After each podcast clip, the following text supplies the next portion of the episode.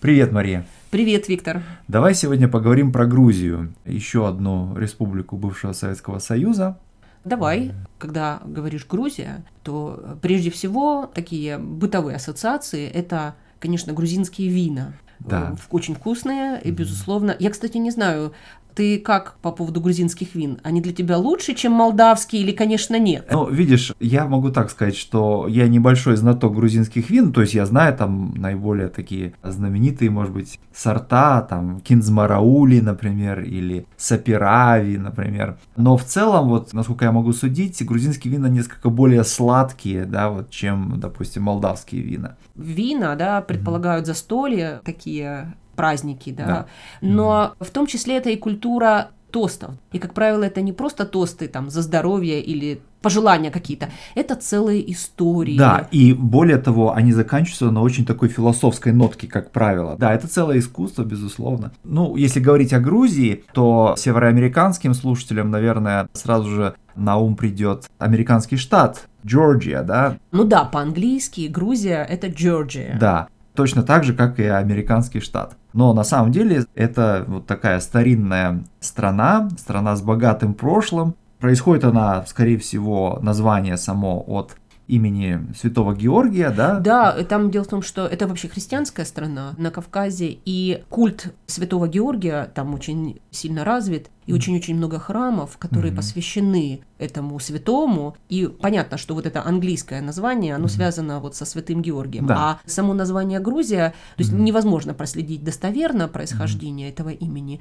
Но интересно, что, как и во многих других случаях, название это дано было извне. Это то, что мы знаем, это название, да. из арабско-персидских источников. Ну да. Сами грузины называют себя по-другому. Ну и тут, конечно, ты упомянула, что это страна на Кавказе, то есть это страна горная, да, с такими холмами, да, склонами гор и одновременно христианская, то есть у меня она ассоциируется с этими церквями историческими, средневековыми, да, вот которые на склонах холмов или даже гор построены. Ну, смотри, Кавказ очень сложный регион в том смысле, что он и состоит из многих частей, да, и когда мы говорим Грузия, мы знаем, что внутри есть другие части, там не только грузины живут, но прежде mm-hmm. всего мне хотелось бы сказать о том, что мы очень часто думаем об этом регионе, вот за Кавказье, да, mm-hmm. и три больших составляющих в этом регионе есть Грузия, Армения и Азербайджан. И Грузия – это часть да, вот этой mm-hmm. группы. Она изначально вошла в Советский Союз в 22 году, в 1922 году,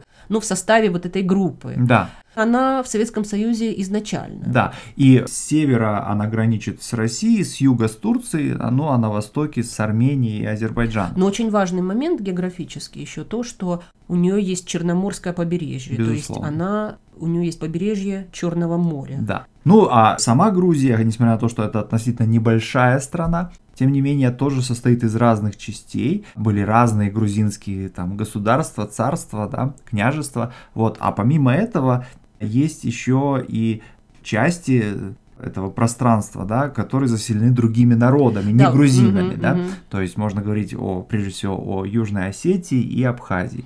Они, конечно, эти регионы, два вот этих региона особенно, mm-hmm. да, Южная Осетия и Абхазия, отличаются с культурной точки зрения. Вот культуры разные.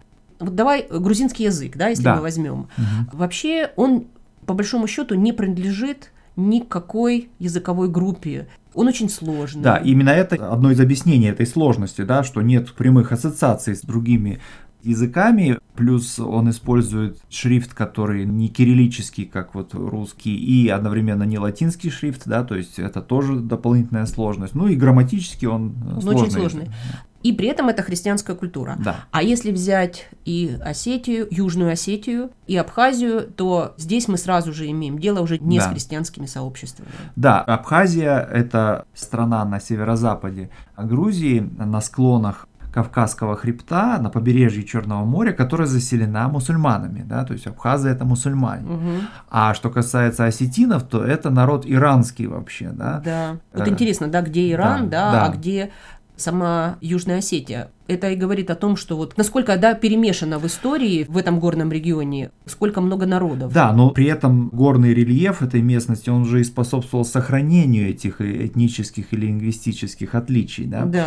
Ну и тут, конечно, надо упомянуть, что вот после распада Советского Союза между Грузией с одной стороны и Южной Осетией и Абхазии с другой были конфликты, да, то есть Осетия и Южная Абхазия не хотели быть частью Грузии. Частью независимой Грузии. Частью независимой Грузии, безусловно, да. И в какой-то момент это привело, так сказать, к конфликту, ну, в частности... Ну, даже уже, да, в самом начале, в начале 90-х годов уже были конфликты, да, да, но они продолжались и дальше, да, это mm. неразрешенные вопросы, да. нерешенные. И Южная Осетия провозгласила независимость в 2006 году. Да. И Россия, как важный игрок в этом да. регионе, она поддержала, mm. а в 2008 году Грузия пыталась восстановить контроль над этими да, территориями. Да. И Россия вот... вмешалась, да, это привело к российско-грузинской войне. Да. Ну и после этого, значит, Южная Осетия и Абхазия вот фактически, так сказать, откололись от Грузии. При этом, видишь, со стороны Грузии реакция была такая, что она вышла из одного из таких очень важных союзов, да, угу. Содружества независимых государств. Да. И вот она, если и была такая у нее тенденция на на взаимодействие с Россией, да, да, то теперь ее выход, да, показывает, что вот ее отношение да, изменилось. такое отдаление, безусловно, отдаление. произошло, да. Вот смотри, ну, это маленькая страна очень, но там есть большие люди великие грузины, да? Ну вот кто тебе приходит на ум ну, прежде вот, знаешь, всего? Хочу начать с женщины. Давай. И меня в свое время вот очень поражала Майя Чебурданидзе это чемпионка мира по шахматам. Да. Я знаю, что шахматы это сложная uh-huh. игра, требующая uh-huh. аналитических способностей, uh-huh. концентрации и так далее. И меня восхищала она. Uh-huh. И это для меня да. грузинка, которую я хорошо вот. Да, и она не одна на самом деле, потому что Грузия, она славилась именно вот своими шахматистками. И еще до Майи Чебурданидзе была другая чемпионка мира грузинка, Нонна Гаприндашвили, которая была гораздо дольше чемпионкой мира по О, шахматам. Да? да, она в 60-е, 70-е годы была чемпионкой, да. То есть грузинские шахматы, они действительно, женские именно шахматы, они очень-очень сильные. Ну а наряду с этим можно упомянуть, например, такого выдающегося балетмейстера грузинского происхождения Джорджа Баланчина, ну или Баланчивадзе по-грузински его фамилия. Он фактически стоит у основ американского балета, потому что он эмигрировал из э, Советской России 20-е годы. И 20 века. 20 века, да. да. И с 30-х годов он вот работал в Нью-Йорке, значит, на Бродвее, да, и... Он, в общем, можно сказать, родоначальник, да? В каком-то смысле, да. Классического он, американского да, балета, да, да? Да, безусловно. И, конечно, нельзя не упомянуть грузина, который известен, ну, наверное, всему миру, это Иосиф Сталин. Который руководил советским государством на протяжении 25 лет. Да. Ну хорошо. Ну пока. Пока.